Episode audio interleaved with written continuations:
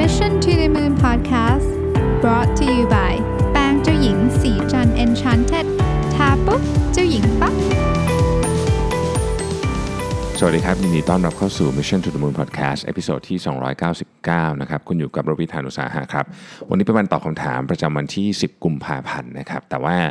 วันนี้คำถามเยอะมากๆนะครับ เยอะกว่าทุกอาทิตย์แบบแบบ ผิดสังเกตมากนะฮะ ก็ทำให้ผมจำเป็นจะต้องกรุ๊ปคำถามให้งั้นนี่ตอบไม่ไม่จบ 2 ชั่วโมง ไม่น่าจะจบนะฮะดูจากจำนวนคำถามแล้ว เพราะฉะนั้นท่านที่ถามมาผมจะขออนุญาตกรุ๊ปรวมกันไปเลย ว่าเป็นกรุ๊ปลักษณะไหนแล้วก็ขอขออนุญาตตอบแบบรวมกัน ก็เลยอาจจะไม่ได้อ่านคำถามแยกนะครับ เอาเรื่องแรกก่อนเนี่ยมีคำถามมาเกี่ยวกับว่าเอ๊ะในอนาคตเนี่ยรถยนต์ไฟฟ้าพูดกันมานานแล้วนะครับมันจะเกิดขึ้นไหมแล้วตอนนี้แบบเป็นยังไงกันแล้วบ้างนะครับ ถ้าพูดถึงรถยนต์ไฟฟ้าเนี่ยจริงๆ มีหลายยี่ห้อทำแต่ว่าถ้าเกิดเรานึกถึงยี่ห้อแรกๆนะครับเราก็คงจะนึกถึงเท s l a นะครับเท s l a เนี่ยเป็นบริษัทของอีลอนมัสในปัจจุบันนี้นะครับแล้วก็พูดถึงในแง่มุมของยอดขายแล้วกันนะเทสลาจริงๆ เติบโตด้านยอดขายเยอะมากนะครับตั้งแต่ปี 2010เนี่ยยอดขายอยู่ประมาณสักร้อยกว่าล้านเหรียญเท่านั้นเองนะปัจจุบันนี้ก็เพิ่มขึ้นมาเป็นสองหมื่น 1,000 ล้านเหรียญนะครับในปี 2018 นะฮะเทสลาเนี่ยส่งมอบรถเยอะขึ้นมากเลยนะฮะ ปกติเนี่ยปี 2017 เนี่ย quarter หนึ่งส่งมอบรถอยู่ประมาณสัก 20,000 กว่าคันนะครับ แต่ว่าปีล่าสุดเนี่ย quarter 4ปี 2018 เนี่ยเทสลาส่งมอบรถไปแล้วเกือบแสนคันนะประมาณ 90,000เศษแต่ทั้งหมดทั้งมวลนี้ยังยังเรียกว่ายัง น้อยกว่าที่ควรจะต้องส่งเยอะ เพราะว่า Tesla Model 3 ซึ่งเป็นตัวสำคัญตอนนี้ที่จะทำให้บริษัทเนี่ยเคลื่อนไปข้างหน้าได้เนี่ยยังทำส่งไม่ทันนะครับ ถ้าเรามาดูพวก net income net profit นะต้องบอกว่า Tesla เนี่ยขาดทุนตลอดนะครับตั้งแต่ปี 2008 จนถึงปี 2018เนี่ยขาดทุนมาตลอดเลยนะฮะ แล้วก็แนวโน้มเนี่ยเพิ่มขึ้นมาเรื่อยๆ จนถึงปี 2017 เนี่ยขาดทุนอยู่ประมาณ 2,000 กว่าล้านเหรียญสหรัฐ แต่ว่ามีข่าวดี คือในปี 2018 เนี่ยก็ขาดทุนนะขาดทุนประมาณพันกว่าล้าน แต่ว่าควอเตอร์สของปี 2018 เนี่ยเป็นครั้งแรกเลยที่เท s l a มีกำไร น่าจะเยอะที่สุดเลยคือกำไรประมาณ 310 กว่าล้านเหรียญนะครับ ซึ่งทำให้มีแนวโน้มนะฮะ มีแนวโน้มว่าเท s l a จะกลับมากำไรได้ ทั้งนี้ทั้งนั้นเนี่ย โอกาสของการกลับมากำไรของเท s l a เนี่ยขึ้นอยู่กับเจ้าการส่งมอบของตัวโมเดล 3 นี่แหละ ซึ่งปัจจุบันนี้โมเดล 3 ของเท s l a เนี่ยนะครับก็ยังส่งมอบไม่ทันอยู่ดีนะครับอย่างที่เมื่อกี้เล่าให้ฟังแล้วนะฮะทีนี้เนี่ยพูดถึงรถ EV เนาะก็มีหลายยี่ห้อนะครับในสหรัฐอเมริกาเนี่ยซึ่งน่าจะเป็นประเทศที่ใช้รถ EV เยอะที่สุดเนี่ยเทสลาก็ยังครองอันดับหนึ่งอยู่นะครับเทสลาโมเดล S นะฮะมีจำนวนยอดขายในปี 2017 นะครับ 27,000 คันนะครับ ตามมาด้วย Chevrolet Bolt นะฮะของ GM นะอันนี้มี 23,000 คันนะครับ Tesla Model X นะครับ 21,000 คัน Model X นี่คือที่เป็นเหมือนกึ่งๆ SUV ที่ประตูเป็นข้างหลังเป็นปีกนกนะครับ Nissan Leaf นะครับ11,000 คัน อันนี้เข้ามาเมืองไทยแล้วแต่ว่าหลายคนก็ยังบอกว่าเออราคาแพงมากสำหรับ Nissan Leaf นะครับ แต่ก็น่าจะเป็นจุดเริ่มต้นที่ดีนะในการเริ่มทำเรื่องของรถไฟฟ้าในเมืองไทยนะครับและลำดับที่ 5 คือ BMW i3 นะครับ6,000 คันนะฮะถ้าเรามาดูยี่ห้อว่าเอ๊ะเทสลาเนี่ยรวมกันแล้วเนี่ยเทียบกับคู่แข่งในสหรัฐอเมริกาเนี่ยนะเเป็นยังไงบ้างนะครับ เอาเดือนเฉพาะปีนี้ก่อนแล้วกันเนาะปีนี้เนี่ยนะครับในสหรัฐอเมริกาเนี่ย เอานี่รวมทุกยี่ห้อนะไม่ใช่เฉพาะรถไฟฟ้านะครับลำลำดับหนึ่งเลยเนี่ยนะครับคือ Chevrolet นะครับขายไปแล้ว 1 7 0 0 0 0 คันนะฮะตามมาด้วย Ford นะฮะ1 6 0 0 0 0 คันนะครับ Jeep นะฮะ58,000 คัน GMC 53,000 Ram 9 3,900นะครับ Tesla เนี่ยอยู่ในอันดับที่ 6 ครับ ที่ 31,000 คันนะฮะแล้วก็เป็น Dodge เป็น Buick Cadillac Chrysler Lincoln นะครับอันนี้คือแบรนด์ของอเมริกานะซึ่ง Tesla ก็ ก็อยู่ในกลุ่มที่กก็เรียกว่าไม่ได้ไม่ได้ไกลมากนะครับ production ของ Tesla เองเนี่ยนะครับก็เพิ่มขึ้นอย่างมากเลยในใน quarter 4เนี่ยนะฮะเทสลาเนี่ยปกติถ้าเกิดเป็นโมเดลโมเดล X กับ S ซึ่งเป็นของแพงเนี่ย quarter หนึ่งจะทำได้อยู่ประมาณสัก20,000 กว่าคัน แต่ว่าอย่างที่บอกไปเมื่อกี้คือ quarter สี่เนี่ยเทสลาเพิ่มกำลังการผลิตของตัวโมเดล 3 ขึ้นมาเยอะมากนะครับก็คือในโมเดล3ของเนี่ยโมเดล3เนี่ย ใน quarter สี่เนี่ยทำได้ประมาณสัก 60,000 กว่าคันเนี่ยซึ่งปีนี้ต้องทำให้ได้เยอะกว่านั้นอีกไม่งั้นก็จะยังส่งไม่ทันนะครับ เพราะว่ามีมีเขาเรียกว่าอะไรอะมีออเดอร์ backorder เยอะมากจริงๆโมเดล3เนี่ยวันแรกที่เปิดจองนี่จองไปได้ 4 0 0 0 0 0 4 0 0 0 0คันนะฮะคือเรียกว่าเป็นประวัติศาสตร์เลยของการจองรถยนต์ไม่เคยมีวันไม่เคยมีการจองรถยนต์ครั้งไหนที่มีคนจองเยอะขนาดนี้นะครับอันทีนี้ก่อนจะปิดท้ายเรื่องเทสลาเนี่ยนะ อยากจะเล่าให้ฟังถึงอีกตลาดหนึ่งที่รถยนต์ EV ใหญ่ไม่แพ้กันเลยคือจีนนะจีนเนี่ยต้องบอกว่าปัจจุบันนี้เนี่ยแซงแซงหน้าไปแล้วนะแซงหน้าอเมริกาไปแล้ว เพราะจีนเนี่ยใช้ใช้รถยนต์ EV ไม่ใช่เฉพาะกับไม่ใช่เฉพาะรถยนต์ที่เป็นรถยนต์นั่งส่วนบุคคลเท่านั้นแต่ยังใช้กับรถยนต์ประเภทอื่นด้วยนะครับ ในปี 2018 เนี่ยตัวเลขรถยนต์ EV ในสหรัฐเนี่ยประมาณการกันไว้ที่ 360,000 คัน ในขณะที่ในจีนเนี่ยนะครับมีอยู่ประมาณสัก1ล้าน2แสนคันเข้าไปละถ้าพูดถึงรถไฟฟ้านะครับจีนอันดับหนึ่งนะสหรัฐอเมริกาอันดับ2เนี่ยที่ 3 คือญี่ปุ่นครับก็มีการใช้รถยนต์ไฟฟ้าเยอะทีเดียวแล้วตามมาด้วยนอร์เวย์เป็นที่ 4 นะครับ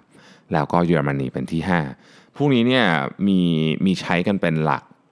แสนคันละนะฮะประจุคือน้อยสุดเยอรมนีนี่ก็พูดกันหลักแสนคันแล้วนะครับ ทั้งหมดทั้งมวลนี้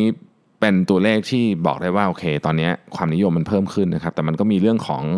infrastructure ต่างๆ เรื่องของราคาเรื่องของความมั่นใจในของผู้บริโภคเองนะฮะส่วนตัวเนี่ยผมคิดว่านี่เป็นหนึ่งในวิธีการแก้ปัญหาหนึ่งนะขอเน้นหนึ่งในวิธีการแก้ปัญหาเรื่องสิ่งแวดล้อมที่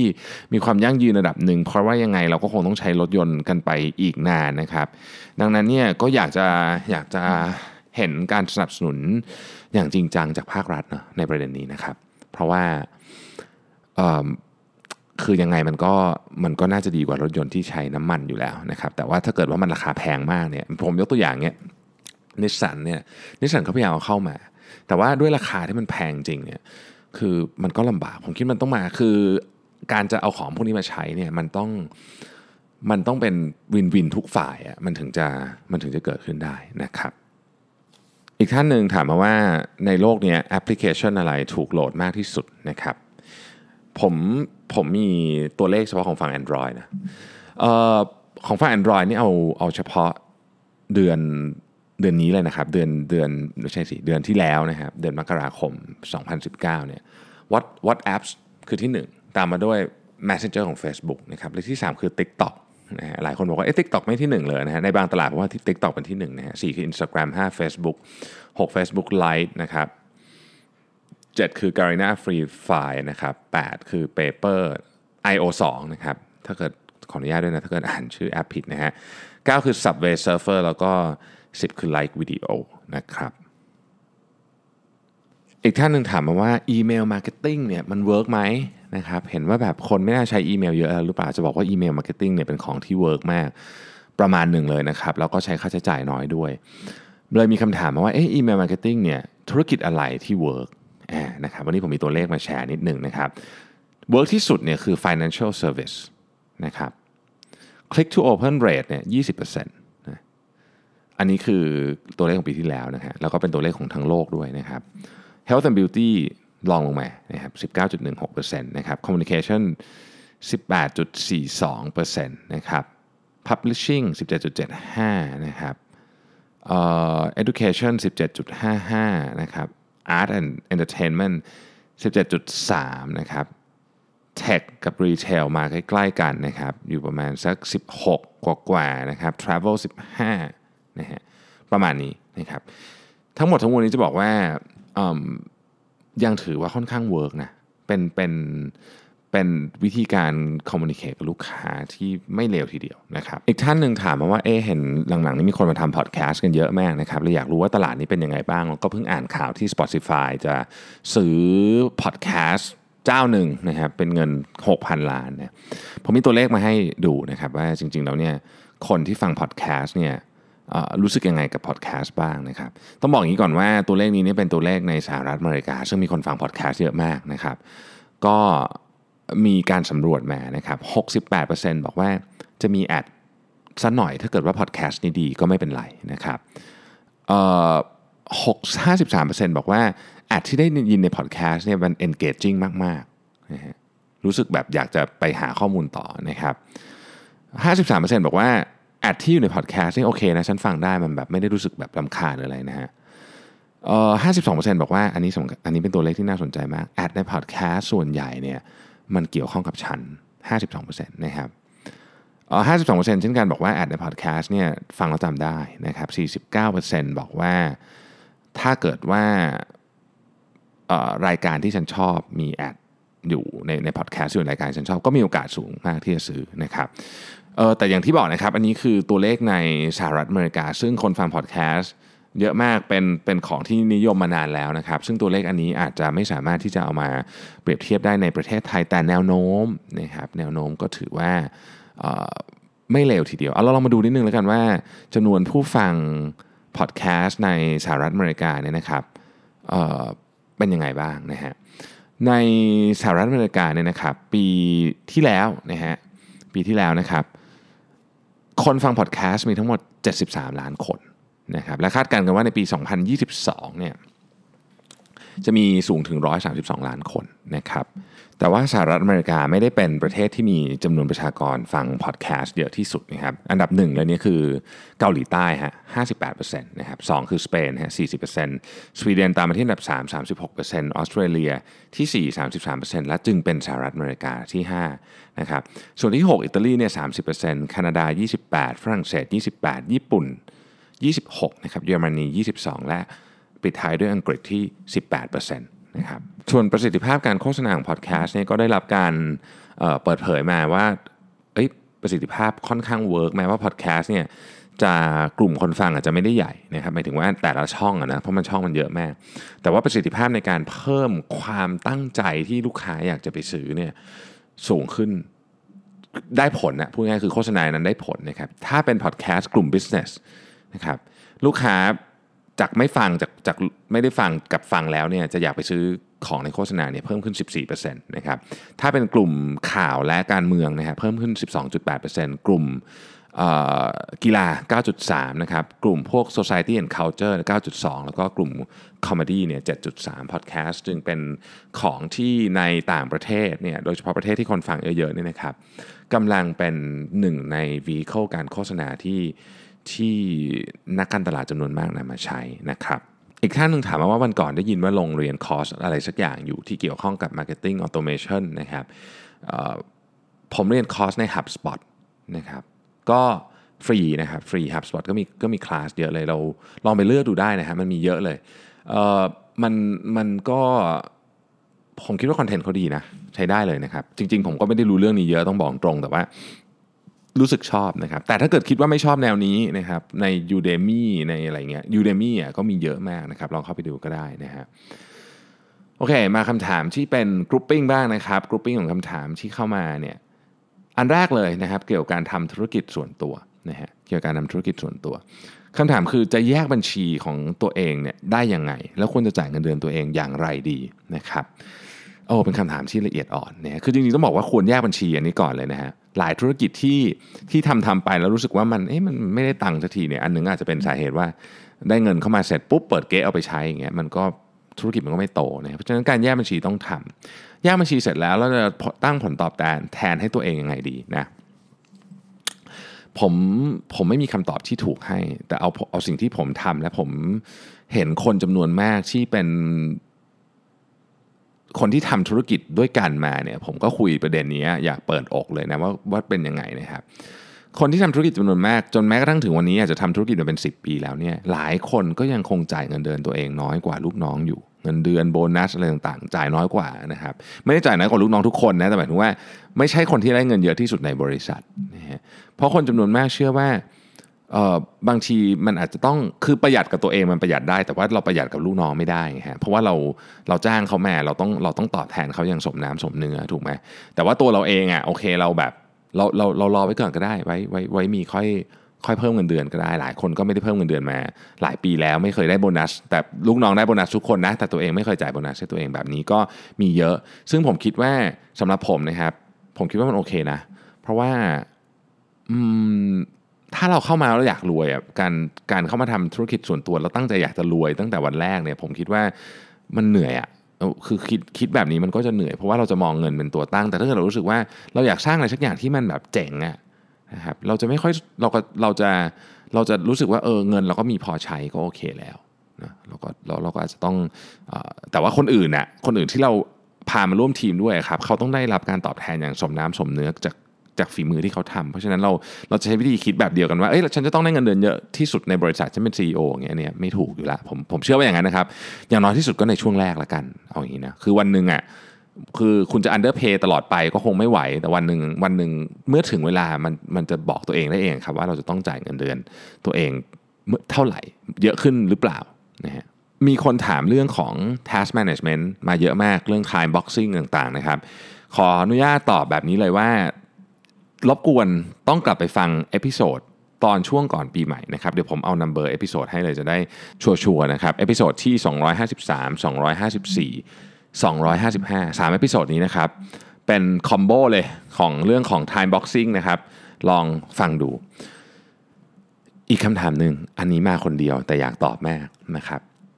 ผมบอกไม่ได้ว่าเจ้าตัวเขากำลังเขากำลังเจอสถานการณ์อะไรอยู่ แต่ว่ากำลังติดอะไรบางอย่างอยู่ นะครับต้องใช้คำว่าเสพติดอะไรบางอย่างอยู่นะครับและอยากจะเลิกมากๆ ไม่รู้จะปรึกษาใครดีนะครับ จริงๆต้องบอกว่ามีหลายทางนะผมเองก็คือผมผมคิดว่าทุกคนน่ะจะมีอะไรบางอย่างที่เราที่เราเหมือนกับอาจจะรู้สึกว่าฉันมีพลังน้อยมากถ้าเกิดเป็นเรื่องนี้นะถ้าเป็นสมัยก่อนผมก็คือเรื่องเรื่องดื่มเนี่ยอันนี้อันนี้ก็บอกตรงคือรู้สึกว่าแบบพอถึงเรื่องนี้ปุ๊บเราจะมีพลังในการต่อต้านน้อยนะครับ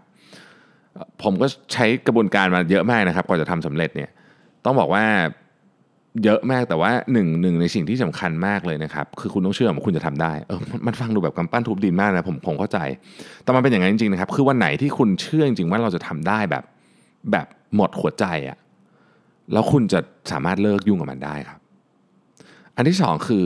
และมันฟังดูตรงไปตรงมามาก แต่คนส่วนใหญ่เนี่ยลืมนึกถึงเรื่องนี้ไป คือพยายามออกห่างจากสิ่งยั่วยุ ไม่ใช่ของอย่างนั้นนะครับ คือคือสิ่งยั่วยุเนี่ยมันจะเวลาเราเวลาเราเสพติดอะไรบางอย่างเนี่ยนะครับ มันจะมีมันจะมีสถานการณ์ที่ทำให้เรารู้สึกนึกถึงถึงถึงเรื่องนี้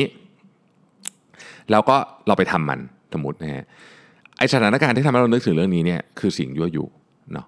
อันเนี้ยพยายามหลีกเลี่ยง ไม่ว่ามันจะเป็นอะไรก็ตามพยายามหลีกเลี่ยงให้หมดนะครับ ผมเคยเห็นชีวิตหลายคนที่ดีทุกอย่างเพียบพร้อมทุกอย่างแต่ มีของอย่างเดียวในชีวิตที่ทำลายเขาได้หมดเลย อาทิการพนันเป็นต้นมีนะครับผมผมผมเคยมีคนรู้จักที่ชีวิตพังไปเลยจากเรื่องนี้ เพราะฉะนั้นควรรีบจัดการถูกต้องแล้วนะครับ แต่ว่าอย่างที่บอกครับมันมีวิธีการที่หลากหลายมาก แต่ทั้งหมดทั้งมวลนี้มันจะกลับมาที่คำเดียวก็คือ คุณต้องเชื่อจริงๆนะว่าคุณจะทำเรื่องนี้ได้ แล้วเดี๋ยวทางออกมันจะค่อย ๆ มา แต่คุณจะต้องไม่หายไปจากความเชื่อนี้เลยนะครับ มนุษย์เราเนี่ยความตั้งใจและและจิตอะ่ะมันเป็นของที่แบบส่งพลังมากๆนะครับแต่ต้องใช้ให้ถูกทางด้วยนะใช้ผิดทางก็ก็มันก็จะเป๋ได้เหมือนกันนะครับแต่ผมก็ไม่ใช่ผู้เชี่ยวชาญเรื่องนี้ แต่มีผู้เชี่ยวชาญเรื่องนี้นะครับสามารถไปขอคำปรึกษาได้นะครับ คือการไปหาคุณหมอแล้วคุยเรื่องนี้ไม่ใช่เรื่องผิดอะไรนะคือคนเราเนี่ย มีของเวลาพูดถึงว่าติดอะไรในคนมักจะคิดอยู่ไม่กี่อย่างใช่ป่ะอย่างแบบการพนันเครื่องดื่มมึนเมาสุรายาเสพติดอะไรเงี้ยแต่จริงมันมีเยอะกว่านั้นมากเลยนะครับ เช่นช้อปปิ้ง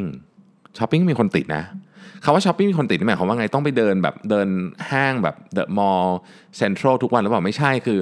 คือต้องซื้ออะไรบางอย่างทุกวันมีมีคนเป็นแบบนี้นะครับมีคนติด ทิ้งของไม่ได้เราเคยได้ยินไหมติดทิ้งของไม่ได้ก็มีคือพวกนี้มันเป็นมันเป็นมันเป็นคอมบิเนชันของอะไรหลาย ๆ อย่างนะครับเพราะฉะนั้นถ้าปรึกษาผู้เชี่ยวชาญได้ก็น่าจะดีนะครับแอะอันต่อไปนะครับ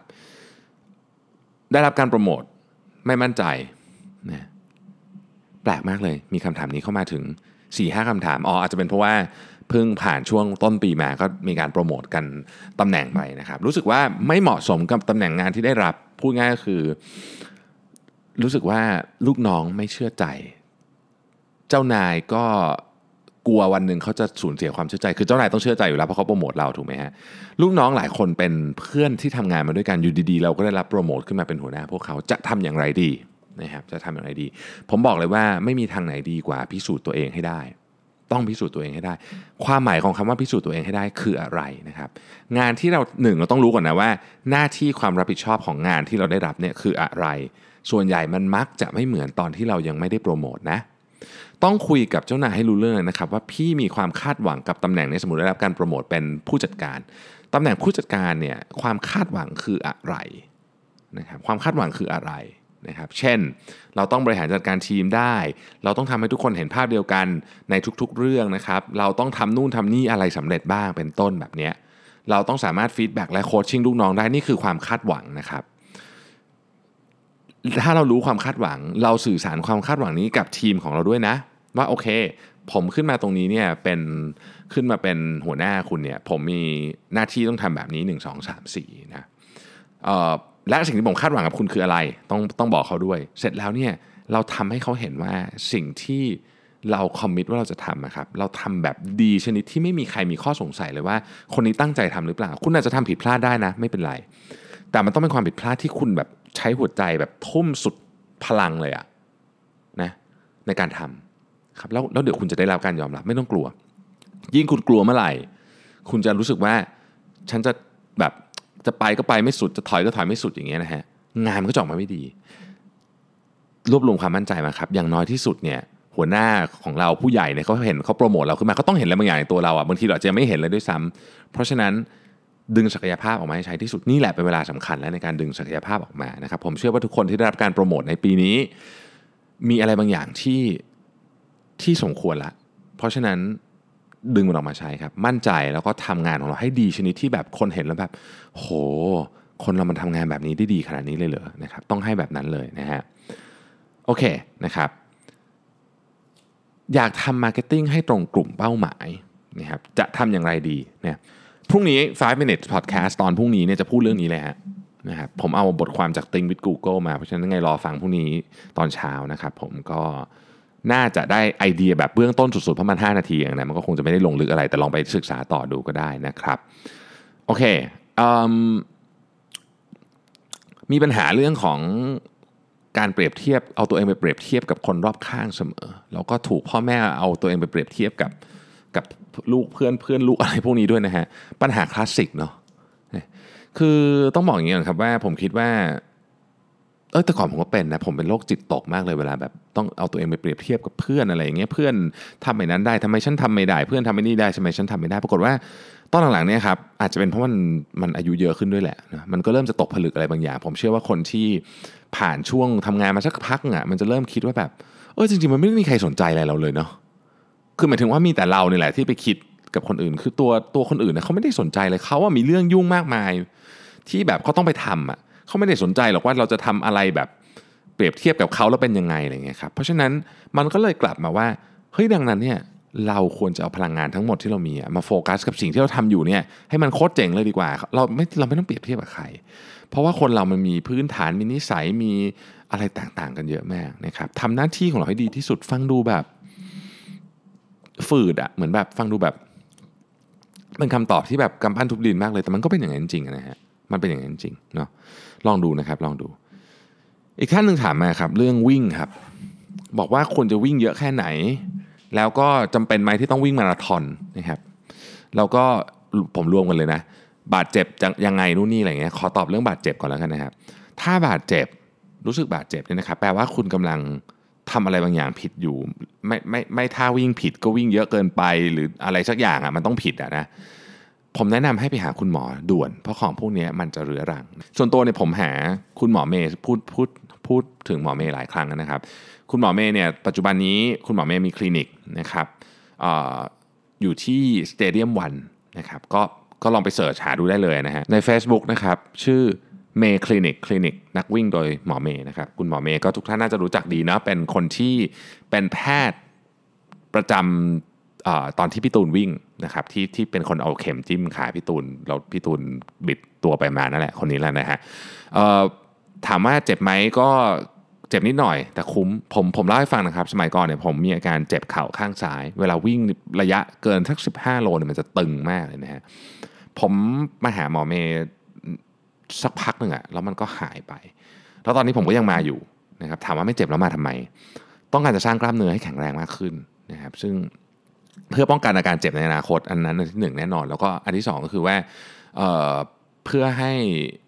วิ่งได้ดีขึ้นด้วยนะครับหลังๆมานี้ยถ้าใครติดตามเพจ Facebook ส่วนตัวของผมเนี่ยจะเห็นว่าเวลาผมทำได้ดีขึ้นนะครับส่วนหนึ่งก็มาจากเรื่องนี้ส่วนคือมันมาจากสองส่วนหนึ่งมาจากเรื่องที่ผมมีโค้ชนะครับก็แก้ท่าวิ่งแก้อะไรกันไป 2 ผมมาหาคุณหมอเมย์ทุกอาทิตย์นะฮะก็ก็ช่วยเยอะ แล้วก็ถ้าใครเป็นอาการหนักก็จะมีการรักษาที่แตกต่างกันออกไป ผมส่วนตัวยังไม่เคยโดนเข็มจิ้มนะครับระหวังว่าจะไม่โดนนะครับแต่ถ้าเกิดบางคนมาก็จะโดนแล้วแต่นะฮะคือมันเจ็บแหละแต่มันก็ดีกว่าเราไปบาดเจ็บเรื้อรังจากการวิ่งนะครับ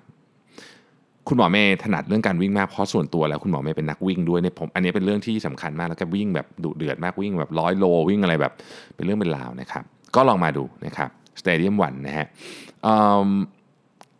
ถามว่าจะเป็นต้องวิ่งมาราธอนไหมอันนี้เป็นคำถามหนึ่งนะฮะไม่เป็นครับคือผมคิดว่าเอาเอาที่อยากทำแล้วกันเนาะคือคือทำอะไรที่เรารู้สึก happy นะครับไม่กดดันชีวิตจนเกินไป ไม่จำเป็นต้องวิ่งมาราธอนเห็นคนอื่นเขาวิ่งก็ไม่ได้จำเป็นต้องวิ่งครับ แต่ถ้าเกิดเรารู้สึกว่าเราอยากจะวิ่งอ่าถ้าเราอยากจะวิ่งควรจะมีการวางแผนนะครั้งแรกที่ผมไปวิ่งจริงเนี่ยผมไปแบบงงๆ ไม่มีการวางแผน ซึ่งจริงๆก็ไม่ดีเลยนะครับไม่ดีเพราะว่ามันอันตรายฮะมันอันตราย ต้องมีตารางซ้อมวิ่งนะครับและ ช่วยเข้มงวดกับตัวเองนิดนึงนะครับทำตามตารางซ้อมวิ่งนิดนึงนะครับเรื่องกินเรื่องนอนต้องถึง การวิ่งมาราธอนเนี่ยสำหรับคนที่ไปวิ่งโดยเฉพาะคนที่วิ่งครั้งแรกเนี่ยนะครับมันมันเกินการใช้สภาวะร่างกายโดยปกติของคุณไปเยอะมาก เพราะฉะนั้นร่างกายจะไม่ชินครับคืออยู่ดีแบบผมไม่เคยเจอใครที่แบบโอ้วิ่งครั้งแรก chill มากเลยแบบจบสบายๆไม่เห็นมีอะไรเลยอย่างเงี้ยไม่ไม่ไม่เคยเจอนะคือทุกทุกคนจะค่อนข้างมีความ suffer อยู่ประมาณหนึ่งนะครับเอ่อบางคนเนี่ยวิ่ง 10 โล 10 โล แล้วก็กระโดดไปวิ่งมาราธอนเลย แบบนี้ก็จะ ก็จะ suffer เยอะหน่อย แต่ไม่ได้หมายความว่าทำไม่ได้นะ ก็มีคนทำเยอะเหมือนกันนะครับ ปัจจุบันนี้กระแสการวิ่งเข้ามาเยอะมาก โดยส่วนตัวการวิ่งเปลี่ยนชีวิตผมอย่างมาก เพราะฉะนั้นถ้าถามผมนี่ผมผมแบบเชียร์สุดๆอยู่แล้วนะครับ แต่ว่าก็ไม่ได้หมายความว่ากีฬาอื่นจะทำไม่ได้แบบนี้เหมือนกันนะ คือผมคิดว่าการเล่นกีฬามันดีทั้งหมดอะแต่ว่าการวิ่งมันมันอาจจะง่ายกับชีวิตผมเอง เพราะว่าเราไปวิ่งเมื่อไหร่ก็ได้วิ่งคนเดียวก็ได้ ไม่ต้องรอเพื่อนอะไรเงี้ยนะครับถ้าเกิดเป็นอย่างอื่น เช่นแบบจะตีเทนนิสจะอะไรเงี้ยมันก็ต้องรอคนมาตีด้วยถูกไหมก็วิ่งมันง่ายดี แล้วก็วิ่งที่ไหนก็ได้นะครับตื่นมาเขาจริงวิ่งที่บ้านก็ได้ วิ่งในซอยก็ได้นะครับแต่ระวังรถหน่อยละกันเมืองไทยอันตรายนะฮะก็อันนี้ก็คือเรื่องของการวิ่ง ทีนี้มีคนถามว่าเราวิ่งกับการ fasting นี่มันเอ๊ะมันขัดกันหรือเปล่านะครับต้องบอกว่าไม่อะผมผมเนี่ยนะครับลองมาแล้ว เวลา fasting เนี่ยชั่วโมงท้ายๆของการ fasting เนี่ยคือผมจะกินข้าวประมาณ 7-8 โมงถูกไหมก็จะถึงประมาณเราก็กินได้ถึงบ่ายบ่ายหนึ่งบ่ายสองเพราะผมกิน 6 ชั่วโมงนะครับช่วงที่ผมวิ่งเนี่ยเป็นช่วงเวลาประมาณสักตีห้าเพราะฉะนั้นมันจะเป็นชั่วโมงท้ายๆของการ fasting ละก็คือไม่ได้กินข้าวมานานแล้วว่างั้นเถอะนะครับก็วิ่งได้จนถึงระยะประมาณ half marathon อันนี้ต้องบอกเลยนะถึง 21 กิโลไม่กินข้าวเนี่ยวิ่งได้ แต่เกินจากนั้นเนี่ยจะเริ่มหิวแล้ว นะครับเพราะฉะนั้นเนี่ยเวลาผม fasting นะครับผมจะ fasting แล้วก็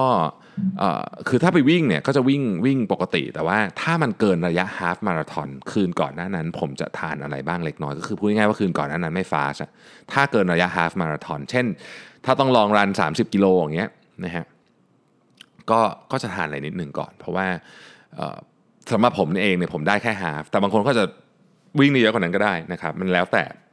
สภาพร่างกาย ทั้งนี้ทั้งนั้นจะทำอะไรดูร่างกายเราเป็นหลักร่างกายเราจะมีสัญญาณบอกมาเสมอนะครับ ถามต่อว่าเอ๊แล้ว fasting เนี่ยระหว่าง fast ต้องกินอะไรนะครับก็ต้องถามว่าคุณมีความตั้งใจจะทำอะไรด้วย ถ้าจะเอาแบบเต็มพิกัดเต็มรูปทุกอย่างเต็ม steam มากๆเนี่ยตามตำราก็คือต้องกินคีโตด้วยนะครับคีโตคืออะไรนี่ลองไป search Google ได้ว่ามันต้องกินอะไรได้บ้าง เพราะมันมีอาหารที่ที่เป็นอาหารกลุ่มคีโตนะครับ ถ้าเอาแบบเต็ม steam เลยนะครับ คุณต้องกินคีโตด้วยทำ fasting ด้วยอันนั้นจะได้ประโยชน์เยอะที่สุดจากการทำ fasting ไม่ว่าจะเป็นเรื่องของการลดน้ำหนัก ถ้าอยาก fast เพื่อลดน้ำหนัก หรือว่าเรื่องเกี่ยวกับการที่เข้าสู่สภาวะที่เรียกว่าคีโตซิสนะครับแต่ว่าถ้าเกิดไม่ไหวจริงๆอย่างผมเนี่ยผมแบบไม่ไหวอะ่ะขอฟาสติ้งอย่างเดียวแล้วก็กินกินธรรมดาได้ไหมอะไรเงี้ยนะครับแต่ว่าก็จะพยายามลดแป้ง ประสิทธิภาพมันก็จะสู้ไม่ได้นะอันนี้ต้องบอกก่อนนะครับแต่ว่าเราก็จะได้กินของที่แบบเออมันมันเป็นของที่เราจะอยากกิน นะครับ แต่ทั้งนี้ทั้งนั้นอยากกินเยอะเกินไป เวลาทานเวลากินทาน fasting เนี่ยอันนึงที่ผมสังเกตคือเราต้องสังเกตตัวเองนะอันนึงที่ผมสังเกตคือถ้าวันไหนผมทานอาหารที่แบบแย่มากๆอาทิแบบกินแบบฟาสต์ฟู้ดกินอะไรนะฮะคืนนั้นจะหิวหนึ่งนะครับคืนนั้นจะหิวสองคืนนั้นจะนอนไม่หลับ เป็นเพราะว่าเราได้แร่ธาตุและวิตามินไม่พอ เพราะฉะนั้นถ้าคุณจะ fasting อย่างในกรณีผมทำ18 6เนี่ยนะครับก็คือกิน 6 ชั่วโมง fast 18 ชั่วโมงเนี่ยในช่วง 6 ชั่วโมงนั้น คุณไม่ต้องกินแคลอรี่อะไรน้อยหรอกเพราะว่าจริงๆ คุณกินได้ไม่เยอะอยู่แล้วมันมันอิ่มนะฮะมันมันไอ window มันสั้นในการกินใช่ปะแต่สำคัญมากครับว่าต้องกินอาหารที่มีประโยชน์ พูดง่ายๆก็คืออะอันนึงที่ผมกินทุกวันเลยนะ ที่แบบเวลา fasting คือน้ำผักปั่นอย่างเงี้ยอันนี้ต้องกินคือคือไม่ได้บอกว่าต้องกินน้ำผักปั่นแต่คุณต้องกินอะไรที่มันแบบเต็มไปด้วยแร่ธาตุวิตามินต่างๆ พวกนี้แหละและอาหารที่อยู่ในช่วงที่เรากินได้ครับ มันต้องประกอบไปด้วยของที่มันครบเช่นถั่วก็ต้องกินนะอะไรที่มีโพแทสเซียมมีอะไรพวกนี้คือต้องต้องต้องดูว่าอาหารอะไรที่มีประโยชน์ แล้วหลายคนก็จะถามว่าเฮ้ยแบบนี้มันก็ เบื่อเดี๋ยวฝืดอีกแล้วดิมันกินกินอาหารต้องกินดีกินอะไรอย่างเงี้ยผมจะบอกให้เลยครับว่าถ้าเกิดคุณทำฟาสติ้งเนี่ยคุณจะติดไม่ใช่ติดอะเรียกว่าพอใจแล้วกันกับผลของมัน ไม่ว่าจะเป็นเรื่องที่คุณจะตัวเบาลง แล้วก็สมองคุณจะดีขึ้นนะครับคุณจะอยากทำให้ไอไอสภาวะนี้มันอยู่นานๆ เพราะฉะนั้นวิธีการก็คือ คุณต้องเลือกกินไปเองโดยอัตโนมัติ คือคุณจะไม่ได้รู้สึกถูกบังคับให้กินอาหารแบบ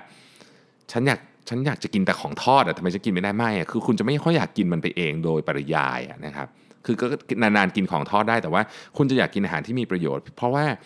จุดประสงค์ของการกินตอนนี้มันแตกต่างจากเดิมไปแล้วไงมันกลายเป็นว่าฉันอยากกินเพื่อเพื่อที่จะทำให้สมองดี เพื่อที่ทำให้รู้สึกว่าตัวเบานะครับเพราะฉะนั้นอันเนี้ยพอจุดประสงค์มันเปลี่ยนใช่ไหมมันก็มันก็จะทำให้เราเปลี่ยนวิธีการกินไปด้วยนะครับ อีกท่านหนึ่งบอกว่า อยากจะทำ change ให้เกิดขึ้นในองค์กร อันนี้เป็นกลุ่มคำถามนะเรื่อง change เรื่อง agile เรื่อง OKR นะครับอยากจะทำให้เกิดขึ้น มีคำถามมาจากทั้งสองฝ่ายคือฝั่งผู้บริหารอยากทำให้เกิดขึ้นทำยังไง ส่วนฝั่งผู้ implement บอกว่าผู้บริหารเอาแต่พูดทำให้เกิดขึ้นไม่ได้สักทีนะครับก็ขอตอบอย่างนี้แล้วกันว่า มันมาจากทั้งทุกคนนั่นแหละนะฮะคือตัวผู้บริหารเองเนี่ย ก็ต้องเอาจริงเอาจัง ต้องยอมรับอย่างหนึ่งว่าการเปลี่ยนแปลงพวกนี้ไม่ว่าการจะเอา OKR มาใช้ การจะทำอาจายการจะอะไรพวกนี้ทุกอย่างเนี่ยนะครับ หรือการทำดิจิทัลทรานส์โอมชันทั้งหมดเลยเนี่ยมันใช้เวลานะครับมันใช้เวลา เราไม่สามารถจะจัดสัมมนาหนึ่งวัน แล้วบอกว่าโอเค เราจะเริ่มทำดิจิทัลทรานส์โอมชันพรุ่งนี้อย่างเงี้ยมันไม่ได้เกิดขึ้นแบบนั้น ตัวคุณตัวคนที่ต้องเริ่มเปลี่ยนเยอะมากที่สุดคือตัวคุณเอง วันก่อนผมพูดเรื่องนี้กับคุณแม็กนะคุณแม็กซีทีโออะบอกว่า ฮ้ยแม็กเราอยากเอา agile methodology มาแม็กพูดคำแรกเลยบอกว่าได้ แต่ว่าคนที่ต้องเปลี่ยนก่อนคนแรกอะ่ะคือคุณหมายถึงผมหมายถึงว่าตัวผมเองต้องเปลี่ยนก่อนคนแรกนะครับ เพราะฉะนั้นอันนี้ผู้บริหารต้องเข้าใจว่า คุณอยากเอาอะไรมาใช้ก็ตามเนี่ยตัวคุณต้อง buy in สุดๆคำว่า buy in สุดๆ ก็คือ คุณต้องทุ่มเทเพื่อที่ทำให้มันเกิดขึ้น การที่คุณจ้างคอนซัลท์เข้ามาแล้วคุณจะทำงานเหมือนเดิม เพื่อมา implement อะไรบางอย่าง มันไม่มีทางเกิดขึ้นหรอกครับ นี่คือนี่คือการเปลี่ยนแปลงระดับองค์กร เพราะฉะนั้นผู้บริหารทุกคน ต้องเอาด้วยนะฮะส่วนอีกฝั่งหนึ่งนะครับ ถ้าเกิดคุณพูดว่าอะไรฉันฉันจะทำเรื่องนี้แต่ว่า แต่ว่าคุณคุณเหมือนกับไม่ดันมันสุดตัวเลยนะครับ ลูกน้องจะจะไม่อินนะครั้งแรกๆอาจจะอินนะแต่ครั้งหลังก็จะแบบเอาละมาแล้วเดี๋ยวมีไอเดียใหม่เดี๋ยวก็เลิกทำสามเดือนก็เลิกทำไม่ทำดีกว่าอะไรเงี้ยมันจะเกิดความแบบไม่ไว้เนื้อเชื่อใจกันในเรื่องของการเอาอินโนเวชันเข้ามาใช้แล้วคราวนี้ซวยหนักเลยครับ งานจะเข้ามาก เพราะฉะนั้นเวลาจะ implement อะไรก็ขอให้ไปให้สุด มันอาจจะไม่สำเร็จก็ได้นะ คือ implement ไปเสร็จ 6 เดือนนะ เราจะบอกว่าเออมันไม่เวิร์กอะมันไม่เหมาะกับวัฒนธรรมองค์กรของเรา เราเปลี่ยนไปทำอย่างอื่นดีไหมก็ได้ไม่ได้เป็นไรแต่ว่า อย่างน้อยที่สุดตอนที่ implement เนี่ยมันต้องมันต้องใส่แบบสุดให้ได้เลยนะครับโอเค อีกเรื่องหนึ่งนะฮะน่าจะเป็นอันสุดท้ายแล้วนะครับ เกี่ยวกับธุรกิจเพลงของเกาหลีฮะคือ ถ้าเป็นสมัยก่อนผมคงไม่รู้จะหาข้อมูลจากไหนนะฮะแต่ว่าช่วงนี้เนี่ยต้องบอกว่าที่บ้านค่อนข้างอินนะครับ ก็เลยได้ information หลายอย่างเหมือนกันปรากฏว่าได้คำถามนี้มาก็แบบเออเออลองไปหาดูนะฮะมันก็มีมันก็มีการสำรวจนะที่ประเทศไทยนี่แหละว่าทำไมคุณถึงชอบ K-POP music อ่านะครับ24%ตอบว่าเพราะ look อะ attractive คือสวยหล่อแล้วก็มีสไตล์ด้วยนะครับสไตล์ของการแต่งตัวนะครับเรื่องของแฟชั่นกับ beauty เนี่ยคือ 16.5%รองลงมานะครับ แล้วก็บอกว่า concept มันแตกต่างจากเพลงของประเทศอื่นอีก9.3%นะครับลำดับที่ 4 คือร้องตามง่าย 9.8%นะครับคนไทยจำนวนมากร้องเพลงเกาหลีแล้วเข้าใจความหมายเยอะคือไปไปเรียนภาษาเกาหลีบางส่วนมาเพื่อจะร้องเพลงนี่มีเยอะนะครับ อันที่ 5 น่าสนใจมากเขาบอกว่าเอ่อมีมีการ support แฟนคลับที่ดีอืมอันนี้ 8.8%นะครับ อันที่ 6 คือเพลงมันแบบท่อนฮงท่อนฮุกอะไรมันมันร้องแล้วมันติดหูนะครับ อันที่ 7 คือคำร้องเนี่ยมันมันเป็นเขาเรียกว่าอะไรอะมันเฉพาะเจาะจงกับภาษาเกาหลีมากๆ คือฟังแล้วมันแบบมันมีมันมีมันมีความยูนิคนะครับซึ่งก็ก็คล้ายกับอีกอันนึงคือว่า เอ๊ะ การรวมกันของของภาษาเกาหลีกับภาษาอังกฤษอะมันออกมาแล้วมันฟังดูเท่อะมันไม่ฟังดูประหลาดนะครับอันสุดท้ายคือการแสดงที่ที่เล่นดีนะฮะอันนี้เป็นตามมาเป็นข้อสุดท้าย ก็คือสรุปว่าในในประเทศไทยธุรกิจเพลงเกาหลีเนี่ยก็ยังเติบโตนะครับแล้วก็น่าจะมีแนวโน้มที่จะเติบโตไปอีกนานเลยแหละนะฮะสิ่งที่น่าสนใจก็คือทั้งหมดนี้เนี่ยมันเกิดขึ้นมาจากการสนับสนุนของภาครัฐด้วยนะถ้าเกิดใครย้อนไปอ่านประวัติมา น่าสนใจมาก ก็เลยทำให้กลับมาฉุกคิดได้ว่าบางทีธุรกิจบันเทิง ซึ่งบ้านเราก็เก่งไม่แพ้กันเนี่ยนะครับ น่าจะมีการเอามาทำให้มันเป็นซิสเต็มแบบที่เกาหลีเขาทำนะ เพราะว่าเขานี่ไม่ได้ขายแค่เพลง ไม่ได้ขายแค่การแสดงแต่อย่างที่ทุกคนรู้นะเขาขายของอะไรเยอะมากๆ แล้ววัฒนธรรมของเกาหลีเนี่ยก็ขยายไปทั่วโลกนะครับพูดถึงวงเกาหลีก็คงจะต้องพูดถึงวงนี้นะครับก็คือ Blackpink เพราะว่าเพราะว่าทุกวันนี้เนี่ย ผมเชื่อว่าคนจำนวนมากที่ไม่เคยฟังเพลงเกาหลีก็ได้มาฟังจาก Blackpink นี่แหละนะครับ Blackpink เนี่ยกำลังจะไปขึ้นเวทีโคเชล่านะครับโคเชล่าเป็นเทศกาลดนตรีที่น่าจะใหญ่ที่สุดในโลกอันหนึ่งนะเอ่อไม่ได้ขึ้นแบบไม่ได้ขึ้นแบบเร็วๆด้วยเขาเรียกว่าไลน์อัพนี่อยู่เกือบสุดท้ายอะเข้าใจว่าอยู่แบบแบบระนาบเดียวกับ DJ Snake อะไรแบบนี้แบบโหดๆอย่างนั้นเลยนะฮะซึ่งเป็นอะไรที่ Amazing มากต้องบอกว่า ต้องบอกว่าเก่งจริงๆนะครับสี่คนนี้แล้วก็ทีมงานที่อยู่เบื้องหลังด้วย ก็เป็นกำลังใจให้นะเพราะว่าหนึ่งนั้นก็มีคนไทยอยู่ด้วยนะครับ ก็ลองดูนะครับการสร้างธุรกิจเพลงของเกาหลีผมว่าน่าสนใจมากนะเพราะว่ามันมันไม่ใช่เขาไม่ได้ขายเพลงเขาขาย culture นะครับ K-pop นี่เป็น culture จริงๆนะโอเคสำหรับวันนี้ก็น่าจะครบถ้วนนะครับถ้าตกหล่นอันไหนไป inbox มาได้นะครับ ขออภัยที่จำเป็นจะต้องรวบรวมคำถามเป็นหมวดหมวดแบบนี้ไม่งั้นตอบไม่หมดแน่ๆนะครับ ขอบคุณทุกท่านที่ติดตาม Mission to the Moon Podcast แล้วฝาก podcast น้องใหม่ 5 minutes ไว้ด้วยนะครับ 5 minutes จะอัพช่วงเช้าๆนะครับ แล้วก็ Mission to the Moon จะอัปโหลดตอนดึกๆแบบนี้นะครับสำหรับวันนี้ขอบคุณและสวัสดีครับสัสิ เพราะความสดใสมีได้ทุกวัน